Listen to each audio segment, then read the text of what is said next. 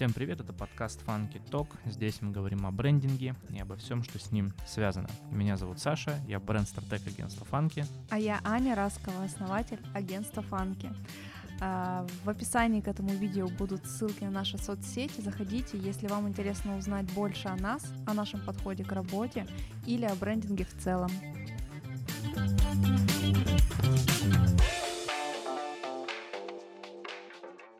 Друзья, тема сегодняшнего выпуска – бизнес-образование. Всем привет! Хочу представить нашего дорогого гостя. Это Ольга Ивановна Жигальцова, управляющий партнер группы компаний ЦБО, в которую входит Центр бизнес-образования и бизнес-школа ЦБО.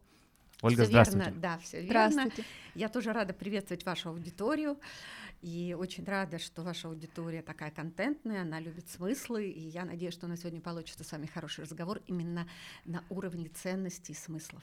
О, О супер. Круто. Это то, что мы любим. Давайте вообще начнем э, разговор э, с темы, которая близка и вам, и нам. Э, нам, поскольку мы занимаемся брендингом, а вам, поскольку мы поняли, что вы сейчас находитесь на очень таком важном этапе. Я хотела поговорить с вами про личный бренд, поскольку вы так активно находитесь в публичном пространстве, и в целом чувствуется, что вы отдельное внимание уделяете своему личному бренду, но, как оказалось, вы сейчас находитесь на очень серьезном этапе. Расскажите подробнее, Ой, что это знаете, за этап? Да, вот все, что касается личного бренда, вот тут от слова совсем нет. То есть э, я специально, не специально, в общем, как-то, наверное, это было неосознанно, но так интуитивно, я не упирала никогда на развитие личного бренда. Оно как-то, в общем, само все равно сложилось, как это, угу. к сожалению, бывает с корпоративной культурой компаний. Можно над этим не работать, но она все равно появится. Органически. Органически, совершенно верно. Вот задача была всегда развивать позиционирование э, бренда компании. Угу. Вот, поэтому вот над этим мы работали, и там действительно это формировалось осмысленно, и наша задача была э, выпускать сигналы в эфир, связанные именно с ценностным уровнем, со смысловым уровнем. И поэтому мне приятно, когда, например, мы э, работаем с какими-нибудь ну, крупными федеральными брендами, маркетинговыми агентствами, то всегда после изучения их э, нашей компа- наших компаний, угу звучат такие слова, что э, интеллигентность, э, ценности, эм, образованность, эм, высокие цели, и это приятно про себя слушать. Конечно.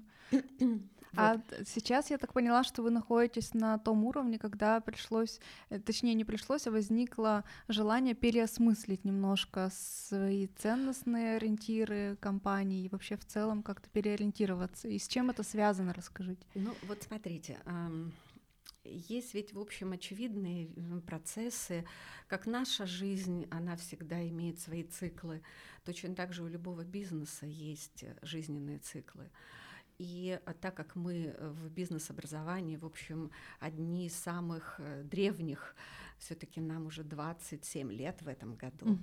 будет исполняться, и действительно с нас много копируют, э, мы, в общем, являемся эм, ну, такими эталонами. Я вот не потому, что себя похвастать, это как некий, знаете, вот я даже говорю это с таким с придыханием, потому что это вообще-то тяжелый груз, потому что стать лидером в отрасли можно, устоять несколько десятков лет угу. и остаться в этой позиции, это сложнейшая задача. Потому что, и, понимаете, ведь устойчивость это всегда одна точка. Ты либо падаешь, либо растешь. Угу. Устоять тут нельзя, над этим все время приходится работать. И поэтому, эм, возвращаясь к вопросу эм, того, что у компании есть жизненный цикл, мы пересматриваем свое влияние в рынок, мы смотрим на свою миссию, насколько мы ее исполняем, насколько мы можем дать рынку того, что сейчас, в моменте нужно, вот в этой современной ситуации. Поэтому в какой-то момент, 13 лет назад на самом деле, э, кроме Центра бизнес-образования, компанию, которую знали как компания, которая работает с лучшими, и это действительно было так, мы собирали под свой бренд лучших из лучших, не только те, которые глубоко в своей предметной области, но те, которые обладают удивительным талантом передачи знаний. Угу. Преподаватели. И это не преподаватели, эксперты, мы вообще угу. их называем авторским составом, и там очень жесткие отборы, критерий именно на уровне экспертности. И вот все это время действительно мы на это работали, но, к сожалению, в какой-то момент мы вдруг обнаружили, что бренд ЦБО, Центр бизнес-образования, знают хуже, чем, например, бренды тех спикеров, которых мы раскручиваем. Да? Того же Гандапаса, который мы 25 лет назад сюда привезли, не знал никто. Угу. А сейчас, когда мы говорим, вы что-нибудь слышали, вот даже мы сейчас открыли новые вакансии и приглашаем, отсматриваем рынок, прям просеиваем, и на собеседованиях зрелые люди, достигшие в своих позициях должностных каких-то, ну, таких реальных эм, позиций, в позиции позиции, те, э, зрелых, зрелых личностей, которые реально достигли и в в должностных позициях э, и в предметной области э, серьезных, э, имеющие серьезные достижения, им задаешь вопрос, а вы когда-нибудь вот, ну вообще вы раньше слышали про Центр бизнес-образования, про ЦБО, про бизнес-школу ЦБО?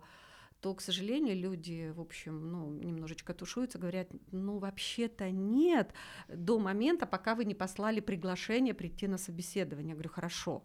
А такие имена, как а, Радислав Гандапас, Игорь Манта, Михаил Дегтярев, там, Сергей Макшанов, она говорит, да-да-да, конечно, но ну, это вот... вот как раз-таки вопрос о личном бренде. Вот-вот-вот. И мы понимали, что мы в силу э, вот каких-то маркетинговых действий совершали ошибку, э, не уравновешивая то свой, есть свой вес, вес да, собственного да, бренда да, и вес спикеров. Спикера, которого угу. мы раскручивали и продюсировали, очень многих спикеров мы продюсировали, здесь вообще никто не знал. И получается, что это вообще-то была такая маркетинговая ошибка, да? Угу. И мы даже речевые модули. Вы в курсе, что вот снова приезжает в Екатеринбург там Игорь Ман? Мы говорим, так, ребята, стоп, он не приезжает, это мы его привозим за свои деньги, и мы его раскручиваем. Это я даже, может быть, вот посыл вашим, вашей аудитории подумать про это. Вот когда вы предлагаете своим клиентам, своим гостям, своим в, ну, своему окружению, рынку предлагаете свой продукт, посмотрите на речевые модули, на слова, которыми вы описываете свое уникальное коммерческое предложение, там УТП, да, угу. оно как описано. Это ценностный сигнал, который вы даете, что это ваша заслуга. Угу или вы как-то вот про свой бренд э, э, забываете и ставите его на второе, на третье место. А ведь что произойдет? Клиент, рынок привыкнет к этому продукту, и, в общем, это будет замечательно. Но вы же не можете весь свою, весь там всю свою бизнес, жизнь жить на каком-то одном, там, двух-трех продуктах. Рано или поздно появится новый продукт. Угу. И тогда как вы его будете продвигать? И новая аудитория. И новая аудитория, которая вам нужна будет. А вот если вы усиливаете свой бренд, то тогда любое, любой новый продукт, любое предложение, оно будет идти из ситуации, когда доверие к бренду, а значит к, к этому продукту. И вот это маркетинговые серьезные смыслы, которые должны закладываться именно в маркетинговую концепцию продвижения. И мы, к сожалению, э, вот обнаружили это через много-много лет – вот. А сейчас, ну вот если возвращаясь там, к жизненному циклу, а сейчас, конечно, у нас э, серьезная тема, когда мы не просто перепозиционируем, не просто усиливаем узнаваемость э, ЦБО, как вот аббревиатуры, как бренда, но мы сейчас и смыслом э, начинаем влиять на свой бренд, предлагая не ЦБО, а бизнес-школу ЦБО. Угу. И вот это такая, в общем, нетривиальная задача, которая сейчас, в общем, возникла перед нами, и мы, в общем, озадачены. И для нас это такое новое исследование, а как это сделать. И мне очень хочется вот на, даже на нашем примере потом как кейс э, предложить аудитории, а подумайте тоже, как вы можете перепозиционировать. Уже нельзя все время жить в одном, в одном позиционировании весь свой, свою, всю свою бизнес-жизнь. Ну да, тем более, что сейчас мы живем в такие времена, когда очень сильно все и быстро, главное, меняется. И раньше мы замечали, что жизненный цикл а, бренда, ну то есть вот компания uh-huh. совершила ребрендинг. Uh-huh. И раньше это было на уровне там типа 5-7 лет. Сейчас uh-huh. настолько все быстро развивается, настолько сообщений э, транслируют бренды, что что, э, по сути, обновления уже, как мы заметили, там большие бренды совершают с периодичностью 3-4, ну, раз в 3-4 года. И мне кажется, что главное самое, вот это очень круто, на самом деле, вы говорите про то, что вы сами до этого дошли, что вам нужно uh-huh. э, совершить такое действие, как ребрендинг, то есть переосмыслить свои, см... переосмыслить свои смыслы. Mm-hmm. Но в какой-то степени да. Вот. Mm-hmm. А мы все время сталкиваемся с такой эм, задачи, когда клиент приходит и говорит, «Э, ребята, у меня что-то случилось не так, там отток, допустим, uh-huh. сотрудников редких, uh-huh. или, например, э, не знаю, снижение уровня продаж, или э, чувствуем, что новый там... продукт э, произвели, придумали, разработали, а он не взлетел. Да, uh-huh. и вот э, тут не всегда получается объяснить, что этот инструмент брендинг, он может в чем-то помочь. И ну, просто хочется отметить, что вы сами к этому пришли, и это, ну, очень круто. Значит, вы себя знаете, знаете свою аудиторию и в целом понимаете, а, что может вас усилить. Но вот здесь я хотела бы подчеркнуть, что не надо бояться э, собственникам компании, топ-менеджменту, э, рассматривать себя под э, лупой, под микроскопом, может быть, даже, и признавать свои ошибки. Не, ну это вполне себе нормальная То ситуация. есть 100, да, 100 там экспертов, вполне. Э, значит, знают, и имена эти раскручены, а то, что мы продюсировали, и, в общем-то, мы нашей аудитории, ну, в первую очередь уральская, потому что мы во многих городах России работаем, но штаб-квартира все равно осталась в Екатеринбурге. Э, это вообще-то мы их сюда привезли, и мы рассказали, насколько э, это ценные эм, калибры, я бы так сказала, ну не ценные калибры, нет, насколько это действительно калибры, которых надо идти и слушать. Угу. То есть это люди, наполненные реально не только конкретными инструментариями и технологиями, которые они могут дать. Это люди, уже могущие поднять вас на уровень ценностей э, более высоких слоев. Вот. Поэтому вот мы сейчас, да, делаем вот это э, перепозиционирование, и бизнес-школа это, конечно, а какое? Ну, это короткие программы, и они, э, ЦБО это был, были короткие программы. Это был 96-й год, слушайте, это начало рынка, люди вообще не, не умели. Что такое управленческий учет? Это бухгалтерский учет? Не, управленческий, а чем отличается управленческий учет от бухгалтер? Бюджетирование, это что такое? А маркетинг или маркетинг? То есть это были те времена, когда э, нужны были быстрые, быстрые, быстрые и знания, и инструменты, и технологии, которые быстро внедряются. Но по мере развития и накопления опыта именно рыночной экономики, мы, конечно, заметили и заметили, и стали этому следовать, что пора переводить отрывочные знания в, не, в системные процессы. И теперь уже э, каждый собственник же мечтает пере- сделать бизнес, построить бизнес как систему. А mm-hmm. что это такое? Ну, я поехал в отпуск и забыл телефон, или закрыл его в сейфе угу. в, в отеле, в номере, да, или ты лежишь на пляже, вот это были картинки, которые я там иногда, ну так для себя коллекционирую, когда там где-то на отдыхе э, человек лежит на лежаке, а у него два телефона, он по одному телефону говорит, по другому телефону, и он не может отвлечься, у него мозг не освободился. Это чисто я в отпуске последнем. Ну так тоже, знаешь, То есть вот бизнес как систему, а это же вообще-то нужны уже глубокие знания комплексного характера да, когда мы не просто говорим, а что конкретно, какие фишечки есть в SMM, а что мы должны такое запустить в этом ВКонтакте, чтобы вот у нас пришли новые клиенты. Так, ребята, стоп, а давайте-ка мы выйдем на уровне системного понимания и начнем идти от целей, ну и так далее, и так далее, да? А давайте вообще посмотрим, как функционирует ваша компания с точки зрения экономики бизнеса, да?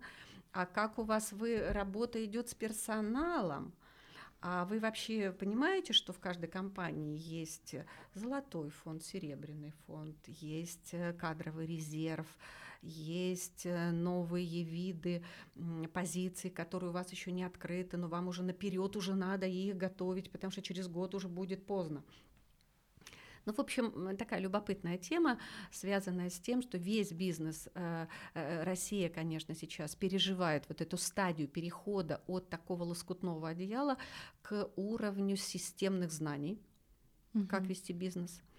Более того, тут еще и вторая часть пошла физиологический возраст предпринимателей, которые начинали в 90-е, это 55 плюс, ну или 50 плюс. Понимаете, это люди, которые в офисах 15-20 лет жили, спали, да, без выходных, без отпусков, и у них наступает определенная физиологическая усталость. И тогда возникает вопрос, без меня это работает или не работает? Это самозанятость или это бизнес? То есть все-таки бизнесом мы можем считать некую систему, машину, как хотите, э, механизм, который без вас способен работать. Ну вот, кстати, вы затронули такую интересную тему, мы просто с этим сами часто сталкиваемся, что у нас есть сложности. Вот предприниматели новой волны, нам как команде творческой легко и удобно с ними общаться, то есть мы говорим на одном языке. Но большие сложности возникают, когда мы вступаем в какие-то бизнес-отношения, а, э, отношения клиент, э, заказчик, агентство, партнер а, с людьми, ну, то есть с предпринимателями, условно назовем их старой формации. Никого не хочу убить, но как бы просто это а, такой термин, который мы у себя в агентстве привыкли. Давайте э, так назовем зрелые. Зрелые, да, зрелые. зрелые. Да. Вот, и э, довольно частым исключением являются зрелые э, предприниматели, которые, ну, вот находятся в таком беспрерывном, э, я не знаю, обучении, то есть чувствуется, что они уделяют внимание тому, чтобы оставаться актуальными. Угу. И большие проблемы э, у нас начинаются в коммуникации. Есть ну, просто очень большое количество примеров вот этих разрывов в нашей коммуникации со зрелыми э, предпринимателями. Почему? Потому что часто это ну, оказываются такие немножко закостенелые люди, которые, ну, давно не актуализировались, так скажем. Это проблема, действительно и печальная проблема для всех. И вот даже в наших коммуникациях и маркетинговых, и рекламных, и продажах угу. вот эта тема, да мне ничего не надо, я сам всех научу, да, да, да, да, да, у меня я сам все построил, работают, я да. сам все построил и так далее, и так далее. И вот это неумение посмотреть со стороны, я вот очень хорошее слово вы сказали, мы его очень любим, актуализи, актуальность. Угу. А ты актуален, ты соответствуешь вот этой новой реальности? Или, извините меня, ты уже давно едешь по трассе, у тебя впечатление на ближнем свете, что ты едешь по прямой, а на самом деле трасса-то уже имеет заворот, и ты куда-то уходишь в сторону от общего, общих трендов, общего будущего, и не понимаешь, а чем это чревато? Ты не понимаешь, что оставаясь в этой старой парадигме, ты устареваешь, а значит, придет молодежь, у которой другое понимание, другое мышление, и рано или поздно она тебя откусит, твой кусок рынка. Ну вот, кстати, в тему мышления, просто на своем опыте, да, там общения а, с предпринимателями там абсолютно разных, так скажем, да, сфер кругов от зрелых там до молодых, а, заметил вот такую историю, то есть, ну, я там выделил три типа мышления, есть производственное мышление, есть маркетинговое мышление, есть брендинговое мышление. Вот, ну, зач... брендинговая это часть ведь маркетинговая. Ну, я бы выделил. А, вы прямо вот отдельно. Мы прям, да, да. выделяем, потому mm-hmm. что... Ну, ты брендинг... можешь, Саш, наверное, пояснить, что имеешь в виду, чтобы было понятно? Конечно, я mm-hmm. именно сейчас это и хочу сделать. А, но с точки зрения производственного мышления, да, вот, допустим, это в основном касается предпринимателей м- таких зрелых, да, такой, mm-hmm. той формации. А, я это произвел, продукт mm-hmm. хороший, mm-hmm. ну, значит, его по-любому купит угу. каким-то там образом. Вот у них угу. да, такое мышление. С точки зрения маркетингового, да, это уже несколько новый уровень добавляется к производственному, когда мы уже начинаем думать о каких-то функциональных свойствах продукта, о каком-то уникальном торговом предложении, угу. ну, этих маркетинговых вещах. О его контрастности, да, новизне. Да, да, да, да. именно вот о, о этих вещах. Угу. Ну и такой последний да, уровень тоже брендинговое мышление, когда мы думаем, а какую эмоцию, ну уже глубоко начинаем погружаться mm-hmm. в продукт, да, там во всю эту историю, и какую эмоцию вызывает пользование там твоим брендом, контакта там с mm-hmm. твоим брендом и так mm-hmm. далее. Mm-hmm. И вот уже брендинговое мышление как раз ну, отвечает за выстраивание эмоциональных связей. Uh-huh. Вот. Ну, типа, на примере Coca-Cola, не знаю, производственное мышление, да, Coca-Cola, это черная сладкая вода, все. Uh-huh. Ну, Вредная еще. Ну, вредно они очень не говорят. Ну, черная сладкая вода, допустим, с точки зрения маркетингового мышления, там, Coca-Cola, потому что там кофеин немножечко бодрит, да, она там в красной этикеточке, что-то как-то красивенько стоит. А с точки зрения брендингового мышления, учитывая всю коммуникацию там вот этого огромного бренда Coca-Cola, это два слова радости и общения. Новогодние вот эти истории вспоминаем, вот эти вот, uh-huh. все вот эти вот тусовочки, да, да. Uh-huh. поэтому бренд как бы апеллирует вот этой эмоции и выстраивает прочные эмоциональные связи с аудиторией.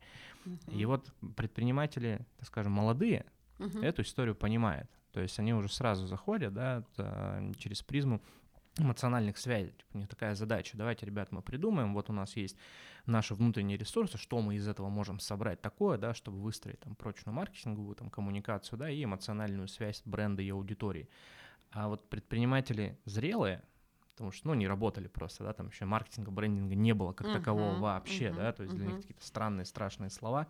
Вот, они как раз-таки а, больше в производственном мышлении находятся, да, но в современном мире это уже не работает, потому что, ну, переизбыток у нас там в магазине там 33 э, бренда одного и того же продукта, то есть, в общем, здесь нужно да, выделяться, выстраивать эмоциональные связи. И вот здесь сложность объяснения.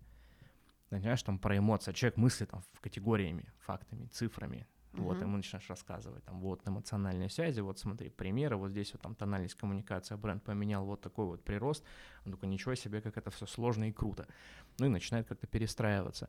Вот, и мое мнение, что, ну, в компании, да, в успешной должно работать не то, что мы это, кстати, проблема еще молодых предпринимателей, когда они уходят в брендинговое мышление, но забывают про производственное. Это uh-huh. тоже не есть хорошо. Да. Они должны все три работать. Uh-huh. И каждый там должен отвечать, да, лучше не все три, ты вот всеми тремя этими категориями мыслишь, тогда, мне кажется, все будет круто. И вот есть проблема, да, то есть в новой формации предприниматели молодые в основном думают про эмоциональные связи, зачастую забивая на продукт, а а, предприниматели такие зрелые, да, там, 90-х, как раз таки думают исключительно производственным мышлением, забывая про эмоциональные связи. И вот здесь вот возникает как бы такой небольшой диссонанс и сложность. Но опять же, это сугубо ну, по вот это как опыту. раз и в том числе роль бизнес-образования и короткого, а, числе, когда да. эта тема поднимается на форумах, конференциях, и, или когда он прям заходит в реальный какой-то курс а, переподготовки, и где ему рассказывается о том, что вот сейчас, кроме а, того, что ты произвел продукт или услугу, тебе нужно выстроить маркетинговые коммуникации, а вообще-то на уровне маркетинга самое. Ну вот брендинг, я слышу, на нашем языке это называется маркетинг впечатлений. Угу. Вот. Очень похоже, да. На да. То, ну, да. вот это как бы, ну, с точки зрения терминологии, вот это в предметной части, это вот именно таким образом. И вот это, кстати, вот э, что, так, что такое актуализироваться, да, то есть mm-hmm. ты живешь в своей вот какой-то парадигме, в какой-то концепции, тебе там все вроде бы уютно, замечательно, и вроде по э, привычки у тебя продолжают все это покупать, и там финансовые потоки какие-то есть, да, но, в общем-то, если ты сегодня... Знаете, тут вот что я про что. Про то, как, например, сказать или донести э, зрелым, эм, зрелым предпринимателям значит, о том, вот что такое актуализация. Угу. Да? То есть, вот если, как вы доносите. Да, а вот, смотрите, завтра начинается сегодня. Угу. Если ты сегодня не начал про это сначала думать, описывать, э, готовить почву, то завтра оно не наступит, потому что уже кто-то это делает.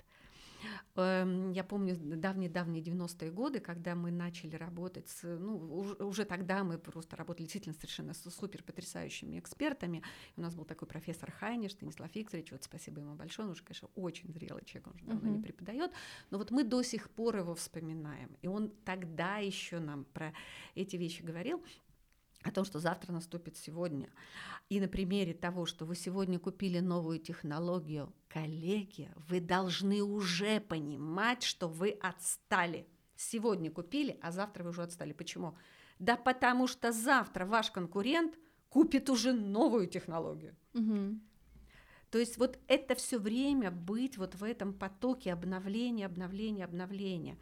И вот там вторая, э, его такой вот сигнал смысловой – каждый день новые изменения. Каждый день что-то должно меняться. заканчивайте день внутри своих подразделений, задайте своей команде вопрос, что ты сделал по-новому, в отличие от вчерашнего Круто, дня. Да. Ну, хоть это же, между прочим, технология управления. Угу. Вопрос, что ты сделал сегодня,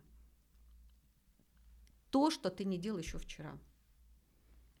И вот это, конечно, э, удивительная вещь, которая, э, если раньше она была, может быть, не столь существенна для результатов бизнеса, то теперь, вот вы вначале говорили о том, что все ускоряется действительно. То есть сегодня скорости настолько велики, что ты как собственник, как руководитель компании, как топ-менеджер, ты уже не имеешь права не это, про это не думать, и не внедрять в свою регулярную деятельность.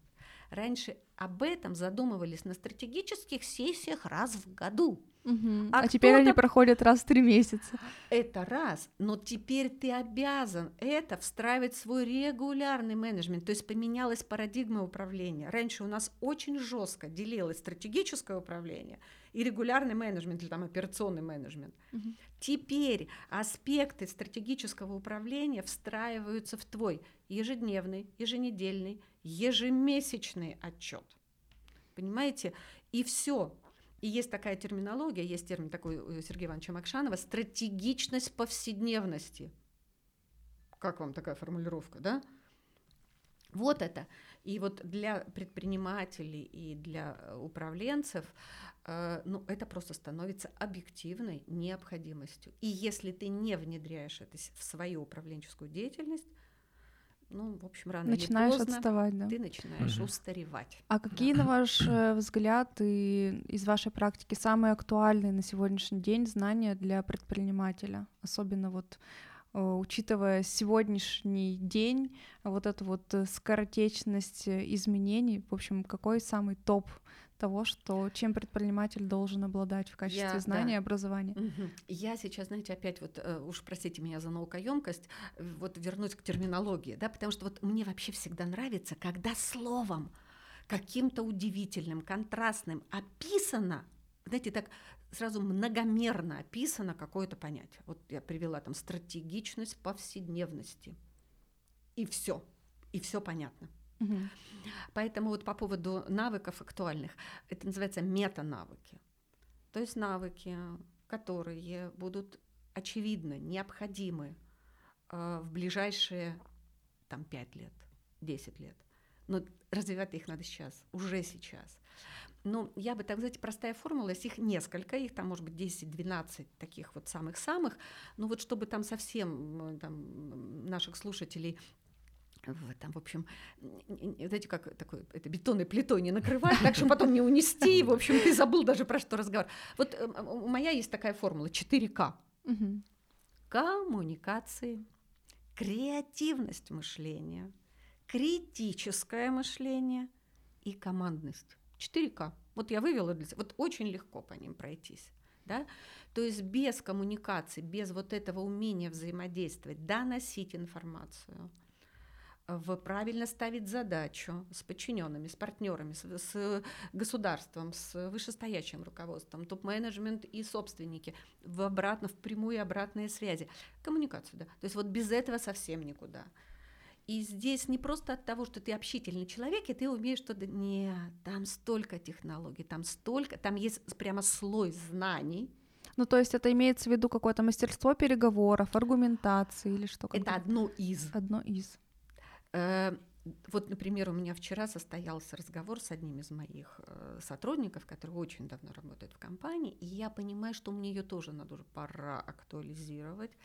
Вот мои коммуникации вчера состояли в том, что я задавала редкие вопросы и практически 30 минут просто ее слушала. Это была моя осмысленная коммуникация. Мне надо было из нее вытащить все то, что она думает – а когда человека, еще знаете, так как это дама, то есть такое понятие, женщина думает, когда говорит. Женщинам надо дать выговориться. И у нее обязательно, просто, но другое дело в этом случае, у тебя два уха, один рот. И ты слушаешь. И это тоже коммуникация. Поэтому под, под деловой коммуникацией чаще воспринимают переговоры. Более того, переговоры понижают в своем статусе до уровня продаж. Но есть понятие деловых переговоров – это переговоры за выгоду. А продажи – это такой самый низкий слой э, коммуникации, э, который просто вот прям конкретный в моменте. Угу. Продал, не продал, заинтересовал, не заинтересовал. Вот. Поэтому деловые коммуникации, вернее, вообще в принципе коммуникации, это очень многослойный э, предмет, и тут можно бесконечно много общаться. Там, например, у нас сейчас, кстати, в топ вошла. Мы развиваем эту тему уже много лет, почти 10 лет. И только в этом году у нас это просто взлетел этот проект а, «Мужчина и женщина». Смотрите, как мы назвали. Рациональные технологии нерациональных коммуникаций мужчины и женщины не общаются в рациональном поле. Они, mm-hmm. знаете, ну, у Грея там было такое, что мужчина с Марса, женщина с Венеры, знаете, Да-да-да. вот эти все теории. Вот. Э, рациональные технологии нерациональных коммуникаций. Вот мужчина и женщина. У нас это, этот курс прям взлетел удивительно. Но мы, правда, так хитро ставим его, знаете, между 23 февраля и 8 марта. Еще и в надежде, чтобы, эм, ну, как правило, это для топ-менеджмента, для собственника, чтобы они еще взяли свои половинки. А такое бывает? Берут? Так вы, ну, это не бывает, это у нас просто вот в регулярном режиме. Ничего Но себе. это на уровне зрелости, люблю я это слово, на уровне зрелости, э, осознанности. Эм, как раз вот э, менеджера или собственника компании, когда он понимает, что тыл либо ему энергию возвращает и дает ему подпитку, либо в, знаете, как исчерпывает из него все, и он утром приходит, а у него нет энергии для того, чтобы управлять процессом. И вот он вдруг осознает, что ему надо выстроить эти коммуникации таким образом, чтобы вот эта половина понимала, чем он живет и где нужна, в чем ее роль. Более того, иногда эта половина тоже занимается каким-то бизнесом, и тоже занимается каким-то, ну, либо наемным сотрудником, но она тоже чем-то делом занята. Ага, иногда предприниматель управляет женским коллективом. Вот. И это тоже нетривиальное условие, и это не просто в лоб. Да, вот у нас, кстати, был в прошлом выпуске Денис из проекта «Вещь добра», который как раз рассказывал о том, что у него э, большая часть коллектива женщин, и притом они значительно более зрелого возраста, чем он, и тоже, в общем, делился таким опытом, как ему удается наладить эту коммуникацию. Но при, прекрасно, если у человека интуитивно возникают свои инструменты и технологии. Но что такое образование? Вот, кстати, если уж вообще корнями идти – это скорость. Тебе не надо на своем опыте, причем иногда больных ошибок, вернее, очень болезненных ошибок, нарабатывать этот опыт. Любое образование – это скорость. Потому что кто-то есть глубоко погруженный в свою предметную часть, он уже там все отжал, и он тебе в, просто в концентрированном формате выдал и смыслы, и инструменты, и технологии, и ты, взяв это, пошел и быстро уже начал делать. Тебе не надо проживать эту всю жизнь, чтобы за 10 лет понять, где у тебя плюсы, минусы, в чем ты хорош, в чем ты плох, э, значит, и, и только через 10 лет понимать, господи, почему же я это не делал раньше и так далее. Вот, ну, с точки зрения, что такое, да, зачем нужно учиться, а зачем вообще нужно образование? Причем не обучение. Вот, понимаете, почему мы называемся Центр бизнес-образования? Когда мы в 96 году появились, родились в рынке, а, устойчивым было словосочетание бизнес-обучение. Угу. Мы осмысленно не. Образование это формирование образов. А если там еще э, уходить в глубокий смысл слов, то образ это вообще изменение как раз твоего мировосприятия. И если ты на уровне смыслов, ценностей, мировосприятия, твоей картины мира что-то увидел для себя вот это новое, увидел вот эти новые возможности, все, все остальное уже делать техники. Инструментарий, техники, технологии – это уже самый нижний слой. Пошел и начал делать. Но сначала тебе надо перейти в образы, поэтому именно бизнес-образование. Логично, да. Я, кстати, помню, что э, вот это все правильно то, что вы рассказываете, но я помню просто одно место работы, на котором э, наш руководитель застрял вот в этом процессе образования. И я себе, если честно, чувствовала как э, сотрудник этой компании таким немножко подопытным кроликом, потому что он уезжал в Сколково на месяц, приезжал и отрабатывал на нас какие-то новые технологии. То есть вот здесь же тоже важен какой-то баланс, довериться сотрудникам э, в плане того, что они компетентны в своих знаниях, и не застрять самому в процессе какого-то обучения, то есть э, выходить из него вовремя и э, перекладывать все в практическую какую-то плоскость, да? Угу. Ну это знаете, как бывает, иногда ты как бы обучение ради обучения. Да. да, я таких вот людей еда знаю ради просто. еды, а не целый процесс, которым ты можешь наслаждаться, получая от этого удовольствие. И, между прочим, это намного полезнее для организма, если уж на уровне физиологии, да? Чем что? Чем просто есть. А, угу. То есть любой прием пищи надо делать с удовольствием, чтобы получить максимальную пользу от тех продуктов, которые ты потребляешь. Ну, понятно, что там продукты должны быть полезные, здоровые и так далее. Вот, поэтому вот образование, это, знаете, иногда вот потребление ради потребления. Вот не про это. Я вообще вспоминаю еще одно, вот тоже почему-то у меня воспоминание ушло тоже в 90-е годы, мы работали тоже с совершенно потрясающими экспертами из Франции. Алекс Лудин. А, вообще он русский по происхождению, но вот так получилось, что жизнь его туда забросила во Францию, и он там 40 лет отработал в Международной организации труда, работает по всему миру, то есть как глобальный специалист в управлении персоналом. Я помню, когда мы начали с ним разговаривать, э, он выходит и дает в зал какую-то информацию, которая связана как раз с тем, как нанимают людей, как их адаптировать как дальше ставить перед ними задачи, и э, как спрашивать. И кто-то из зала говорит, ну это же у него не написано в должностной инструкции. Послушайте, это был 98 год. В 98 году человек со сцены эм, э, задает вопрос, подождите, что-что? Но это же не прописано в должностной инструкции. Подождите, стоп, у вас что, есть должностная инструкция до сих пор? Так это ограничение. Как?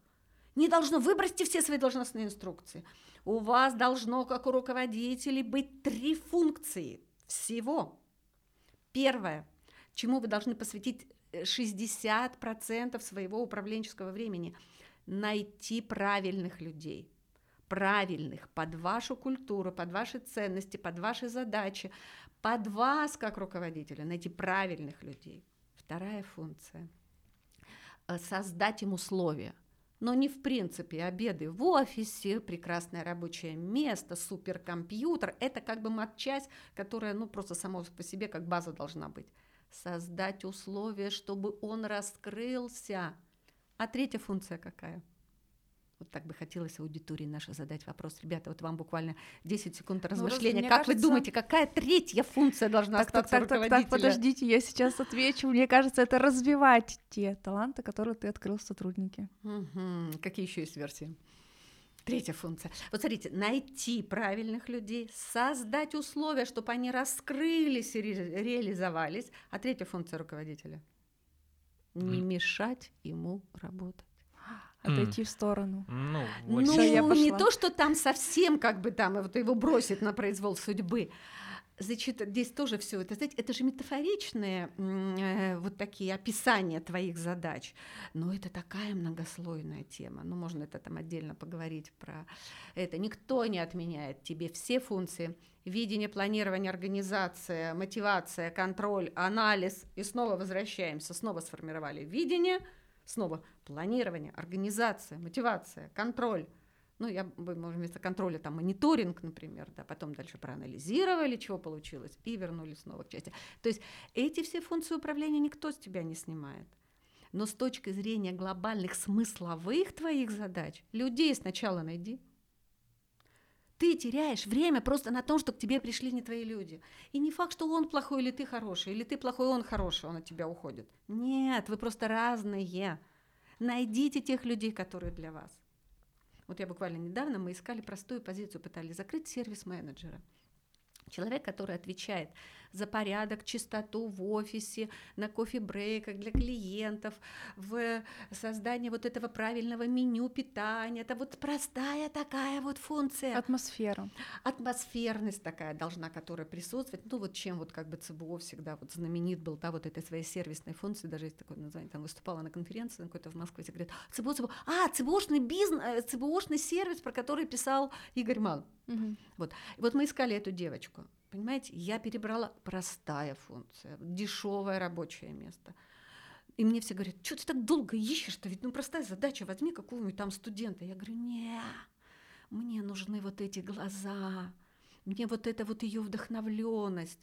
Из ресторанного бизнеса девочку взяла – для, хорошая тема из ресторанного бизнеса. Там ее приучили к порядку, санитарии, гигиене, работа со шваброй, с тряпочкой, да, э, в красивое меню, э, красивые тарелочки, красиво украшенные столы, да.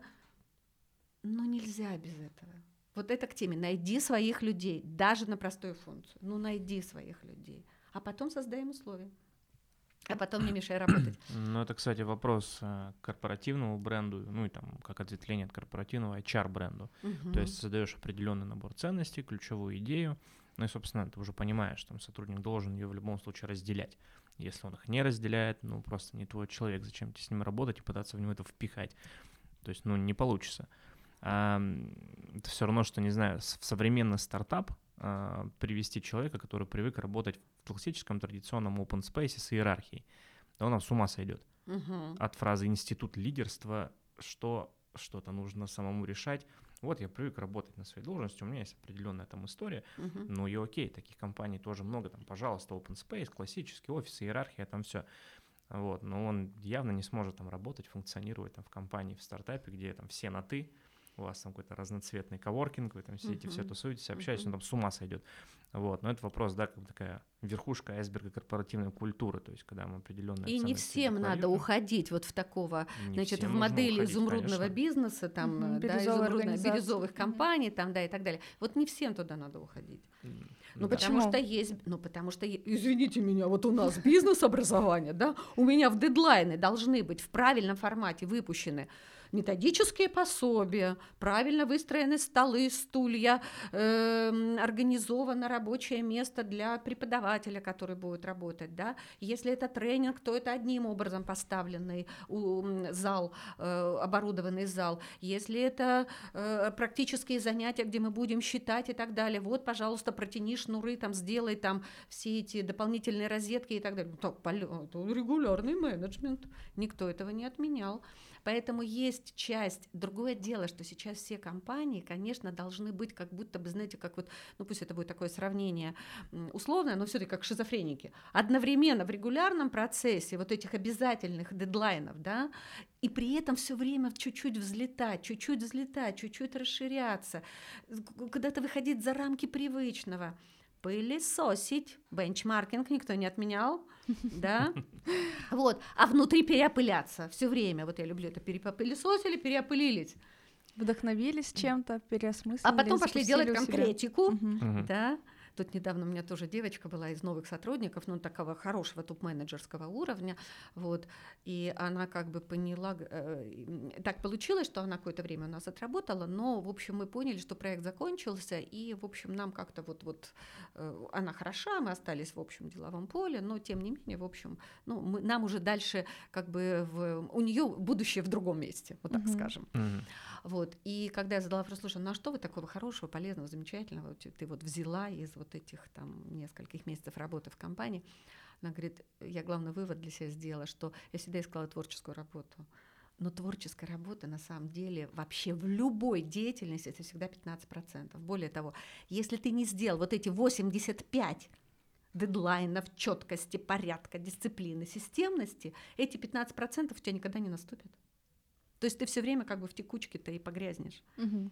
То есть вот оказывается творчество я хочу интересную работу, говорят все, когда ищут новое место приложения своих сил. Да? А нужна ли она тебе? Нет, она нужна, но а в чем это интересно? Ну да, да, вопрос, да? в чем это интерес? То есть, как я уже, да, там притчу говорил, посадить человека из классического офиса в коворк, но он с ума сойдет, как uh-huh, человека из uh-huh. вот этой вот современной такой э, бирюзовой, да, условно, компании посадить в, в классический офис с графиком с 9 до 7, он там тоже с ума сойдет, потому uh-huh. что он просто так не привык, и он не будет эффективным. Конечно, у него мысль возникнет там в полчетвертого утра, когда он проснулся, да, и ему вот прямо сейчас вот надо... Надо вот все пойти писать. Пойти сделать, да. Смотрите, но с другой стороны, мы просто сами замечаем, что к нам все чаще и чаще стали обращаться компании, которые прорабатывают именно бренд работодателя. То есть современные компании есть ощущение, что не хотят быть привлекательными для потенциальных и сотрудников, особенно редких. Потому что сейчас эра борьбы за персонал я на самом деле так расстроена. Вот мы в прошлом году объявили новые вакантные места, и очень много набирали, вот сейчас продолжаем оставшиеся позиции закрывать. я так была разочарована, потому что я все время ждала эпоху, эпоху работодателей, чтобы мы могли выбрать. Не наступит, видимо, от слова совсем никогда эта эпоха. А значит, мы должны работать над брендом преподавателя, но хотя бы привлечь это количество людей. Как мы найдем, вот возвращаясь к первой функции, как мы найдем-то своих людей? Ну, вообще-то, как воронка продаж, извините меня, опять же, технология. Ты 200 человек отсмотри, из них какое-то количество будут твои. Угу. А вы для себя вообще отмечали, что сейчас важно, на что обращает внимание потенциальный сотрудник? Ну, то есть, видимо, э, какие-то стали преобладать большие ценности, чем недалеко от дома, э, удобный график работ, хорошая зарплата. То есть, что еще? Конечно, это же исследования, они ведутся регулярно, и вот мы на своих программах обязательно это транслируем.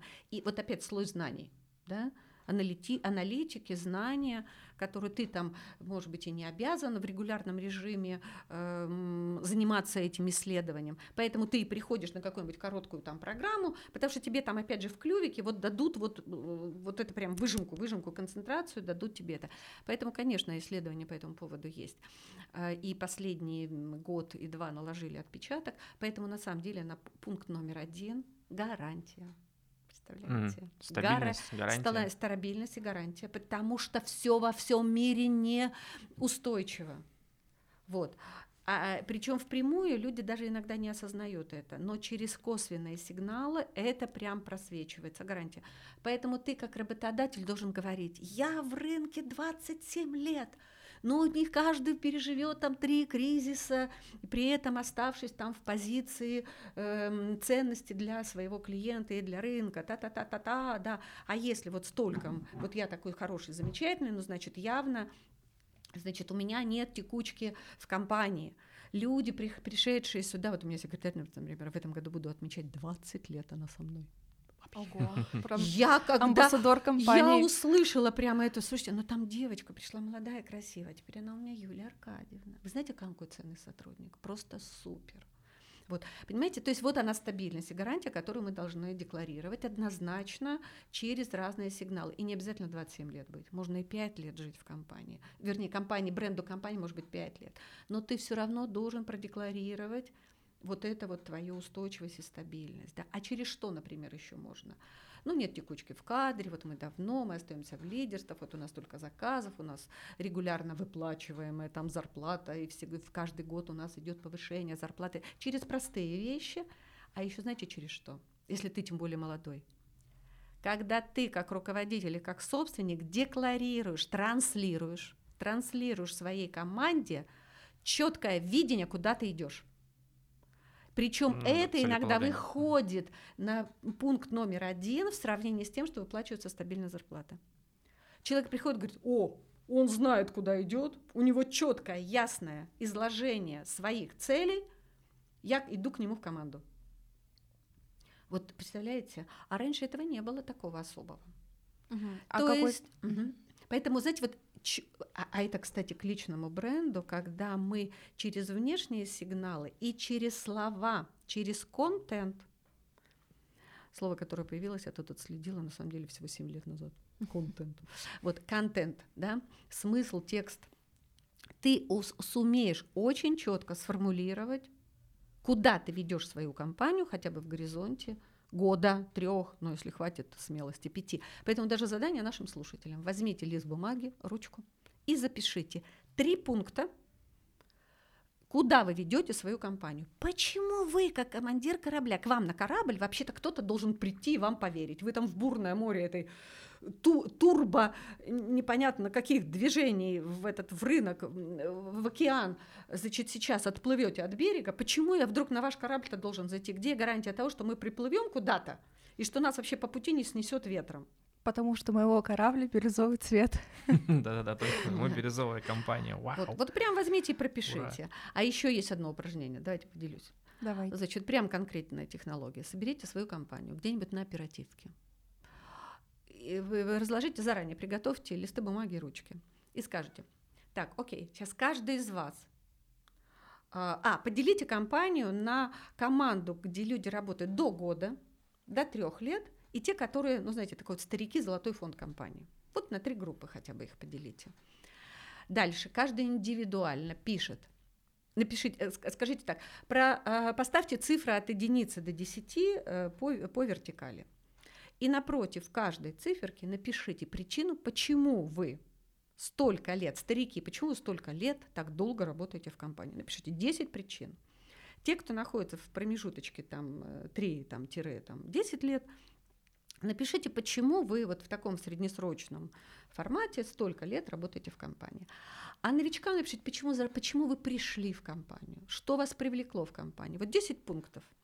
После этого объедините по тройкам команды.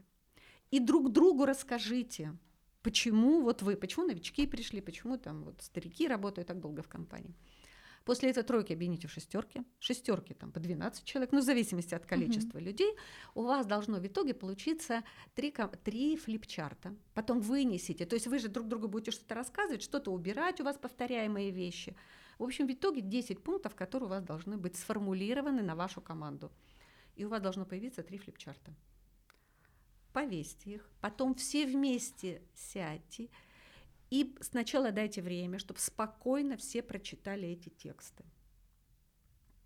А потом возьмите и объедините эти тексты в единый списочный, в единый список и вывесите у себя на сайте. Вот мы так сделали. Когда мы открыли новые вакансии, мы задали друг другу вопрос. Ребята, а почему про нас, почему кто к нам должен прийти? Раз. Угу. И второе, почему они к нам придут?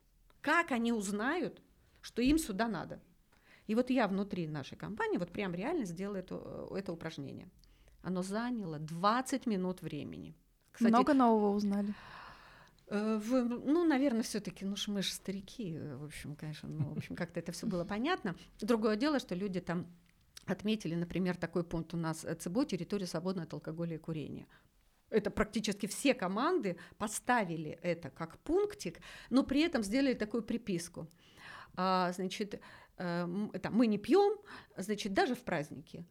И тем более в праздники. И вообще, если тебе без спиртного грустно, значит, ты грустный человек, и ты нам не нужен. И я сказала, ребят, давайте, знаете, что только сделаем? Не будем редактировать эти тексты. Не надо. Вот те формулировки, корявые, не корявые, там правильные, красивые, метафоричные или не очень, вот просто возьмите и объединим сейчас все эти три флипчарта в один. У нас получилось 14 пунктов в итоге. Угу. И мы вывесили это на страницу у себя на сайте в пункте «Работа в ЦБО». И все те, кто к нам подает резюме или которых мы приглашаем инициативным порядком, мы, мы всегда всех отправляем туда и скажем, вот вы когда будете читать вот это, и прикладывайте руку к сердцу. Вот если у вас там откликаются эти пункты, значит, вам к нам надо. А если не откликаются, не надо. Ни мы для вас, ни вы для нас. Счастья не принесем. А вот если откликнулось, welcome. Вот простое упражнение – и сразу образ работодателя. Но не э, словами консультанта, который придет и напишет вам какой-то там текст, а именно теми людьми. Более того, почему формулировки все эти надо оставить? Да в этих словах энергия тех людей, которые в этой компании работают, кто-то долго, кто-то мало. А более того, знаете, по секрету для HR и для руководителей еще один секрет классности этого упражнения. Знаете в чем? Когда Нет. они друг другу начинают рассказывать, причем сначала они сами себе рассказали писать. Ведь надо. Нельзя 9 пунктов написать. Нельзя 5. 10. Ты же себя выдавливаешь. Ну, 5 понятно. шестой, седьмой, восьмой, девятый. Что происходит? Там женщина думает, когда говорит, а все фиксируют в себе ценности и смыслы, когда мы их пишем. Почему в целеполагании надо записать цель? Они написали, а потом, когда с друг другом начинают работать, сначала в тройках, потом в шестерках, потом там э, по 12 человек, они что друг, они друг другу еще доказывают. И что происходит с их мозгом? Они усиливают ценность своего бренда, ценность своей компании, в которой они работают. И вы за 20 минут, ну за 30 минут, если там большой коллектив, вы за 30 минут повышаете лояльность к бренду, компании, к руководству, к команде, к коллегам, к партнерам, к продуктам. Вы за 30 минут ну, это психологическое вот такое упражнение. Сергей Иванович Макшанов, автор этого упражнения. Да, классный инструмент. А еще я заметила, что многие компании э, сейчас закладывают, ну вот вместе с нами прорабатывая бренд, э, типа устойчивое развитие, там, э, допустим, поддержку саморазвития сотрудника, ну в плане там раскрытия его интеллекта, раскрытия его талантов и так далее. Вот эти вещи вы отмечаете, то есть для себя как э, люди, которые занимающиеся бизнес-образованием, насколько это действительно важно для потенциальных сотрудников, обращают ли они на это внимание, или это просто тоже такой атрибут... Дань моды. Да, дань моды, атрибут современной компании, которая старается есть казаться. Да, есть ответ. Смотрите, здесь ответ и со стороны работодателя, но такой, знаете, как я сказать, бизнес-смысл работодателя и со стороны, а, опять же, людей которые нанимаются, со стороны работодателя, если он транслирует это, он привлечет тех людей, которые ему это, ну, для которых это тоже ценность. А значит, если у него в его парадигме, в его концепции, в его модели бизнеса присутствует постоянное развитие, значит, он привлечет тех людей, для которых это ценность, и которые потом, ну, обучив или как-то интуитивно, будут эту, поддерживать эту его модель. Понимаете? То есть тут как бы вот такая двойная идея. То есть, во-первых, люди найдут того, где э, совпадает их интерес угу. и их ценностный слой, а, а с другой стороны, работодатели себе сформируют ту команду, которая будет работать на его бизнес-цели. И разделять его ценности. Да. И в том числе разделять его ценности а про тему бизнес-образования для детей. Uh-huh. Вот именно детская история, потому что у нас ее в России нет, я в этом убежден. А, ну, у нас ну, не нету на системном большом глобальном уровне, но вот, например, наш проект «Молодежная бизнес-лига» uh-huh. существует уже 12 лет. И это на самом деле была инициатива наших э, клиентов угу. которые сделали бизнес, которые благодаря э, в обучении у нас, ну, они так транслируют, что вот благодаря вам я действительно изменил бизнес. Поэтому, слушайте, у меня за это время, пока я с вами, вырос сын. Я ему лопату не могу дать, чтобы снег почистил, потому что он мне транслирует, у тебя там есть дворник, садовник, вот пусть он это убирает. Ну как мне ему дать, что деньги, они просто так с неба не валятся, mm-hmm. вот как мне, значит, его вообще рассказать ему? А он хочет быть сразу руководителем, он не понимает, что быть руководителем или создать свой бизнес, вообще-то это колоссальный труд. Вот как мне ему это рассказать? Слушай, ну начни заниматься нашими детьми. Мы сначала по этому поводу там посмеялись, как-то чего-то, но когда идет один сигнал, второй, третий, четвертый, мы вдруг понимаем, что это надо, и мы тогда вот открыли вот эти молодежные бизнес-лагеря. Uh-huh. И это действительно оно выстрелило, оно прям реально вот взлетело, это направление. В, ну, прежде всего для наших, для детей наших клиентов это было, мы, во-первых, им дали э, такую помощь, и была разработана специальная технология, когда мы через простые детские подростковые технологии воздействия, через игры, через деловые игры, через движуху, у нас так это называется, через телеску, там, через психологические всякие технологии, э, мы давали вот возможность детям увидеть себя в будущем. У, ну, первая задача была какая? Более простая понять своего маму, там, своего отца, свою мать, вот что такое, значит, и, ну, как бы быть солидарным с точки зрения того, что ты должен помогать э, своему отцу, который, в общем, развивает какое-то дело, и его часто не бывает дома, а не обижаться, что он там не ходит с тобой в хоккей играть.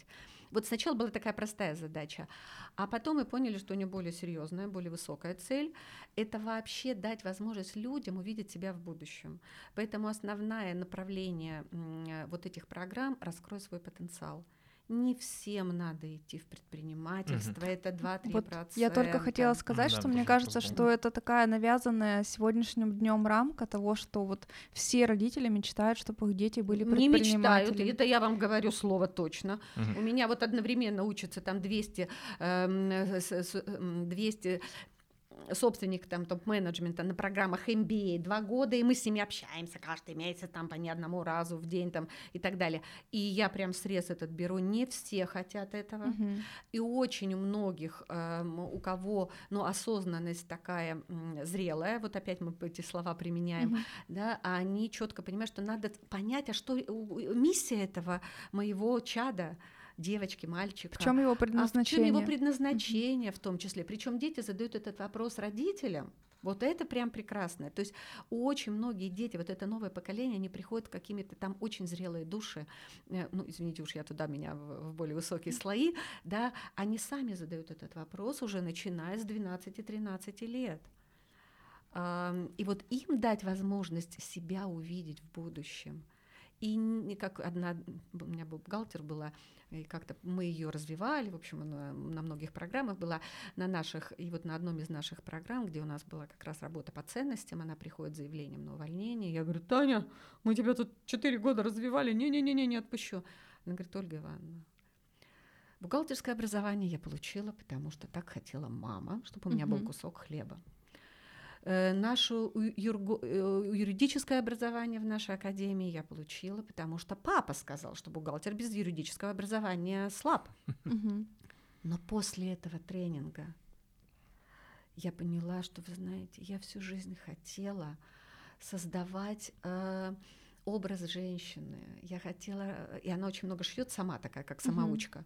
В итоге она поступила в архитектурную академию на дизайнера одежды в нашу и мы сейчас до сих пор с ней дружим, взаимодействуем. Слушайте, какое счастье, я занимаюсь тем, чем я люблю. Так вот не надо детей насиловать, да? значит, заставлять идти бухгалтерскому образованию обучаться, идти там бизнес свой открывать, там и не надо. У каждого свое предназначение в этой ну жизни. Вот да. Не мне кажется, что у нас не мешайте просто им детям раскрываться. У нас не развита, мне кажется, вот эта система того, как человек как ребенок может узнать и как бы понять свои истинные желания, в чем его талант, в чем предназначение, чего он хочет действительно по жизни, а есть наоборот такая как бы навязанная рамка сверху, она может быть даже строится там не с уровня родителей, а с уровня, не знаю, того, что мы все сидим в соцсетях, мы все э, вдохновлены Ценности, историями общества. Да, историями да. успеха, мы все знаем Илон Маск, там, не знаю, местные какие-то предприниматели, и мы все э, с детства начинаем как-то, в общем, в эту сторону. А причем что нас привлекает-то? А нас привлекает, что эта жизнь такая сладкая, такая легкая, и деньги так тебе, и ты, в общем, такой будешь только путешествовать по жизни, да? Это у меня тоже племянник, он через год после того, когда открыл свое дело, а, сначала много в найме работал, и даже у нас там мы его так там стругали сильно. И вот он ушел, через год он приезжает, мы сидим, пьем чай, и он, Ольга Ивановна, а скажите, пожалуйста, через сколько лет у вас прибыль появилась в компании? Я сейчас уже весь год живу в офисе, сплю в цехе, денег нету, ну то есть прибыли нету, деньги там в обороте есть, а прибыли нету. Это иллюзия, что там вообще все сладенько и шоколадно. Это большой-большой труд, и к этому надо иметь, конечно, предназначение. Ну, конечно. И главное, мне кажется, что должны быть какие-то инструменты, которые, методики, которые помогают вот раскрыть да потенциал да. ребенка. Welcome, да? бизнес-лагеря наши. Вот мы снова будем делать в Нельбрусе, горный лагерь будет, и в этом году мы на Байкал едем, э, значит, детей везем, и вот там вся тема «Раскрой свой потенциал», где есть очень четкие методики. У меня там работают пять человек с группой, представляете? Два там суперинструктора, два тренера и одна психолог, э, руководитель направления, которая как раз пишет диссертацию, и вот она, у нее методики, авторские методики по профориентации. То есть мы эту тему, конечно, поймали, и э, востребованность очень высокая. Вот прям молодежные бизнес-лагеря. Так что есть. Это, слава, к, к сожалению, это не масштабно в разрезе всей страны. это печально, но кто-то же должен это начать делать. Вот мы сейчас будем это везде там пропагандировать. Я нашла людей, которые говорят, слушайте, давайте ваш проект везде пропиарим. И, может быть, будут те, кто захочет тоже это развивать, и тогда мы поможем вот этому молодому поколению найти себя. Я очень рад, что такие проекты развиваются, то есть какой-то, ну, не начало, уже какой-то процесс прям идет. А, но это действительно, на мой взгляд, прям пробел, который нужно заполнять, заполнять и заполнять, а, чтобы там мир вокруг нас да, стал лучше, так сказать. Угу. А чтобы мы становились лучше, мне кажется, надо актуализировать свои знания и быть в настоящем потоке, в непрерывном потоке получения знаний и образования. Ольга Ивановна, Полностью спасибо согласен. большое за этот диалог. Очень интересно. Я думаю, что для наших э, слушателей это очень актуальная тема, и мы сегодня кучу полезных советов надавали. Спасибо вам. Спасибо да. вам, потому что на самом деле вы закончили почти словами нашей миссии. А миссия у нас делать мир лучше, обучая людей и компании. Поэтому спасибо всем и вам в том числе, и вашему проекту за то, что мы с вами делаем мир лучше. Да, рада быть сопричастной. Спасибо. Да, взаимно спасибо.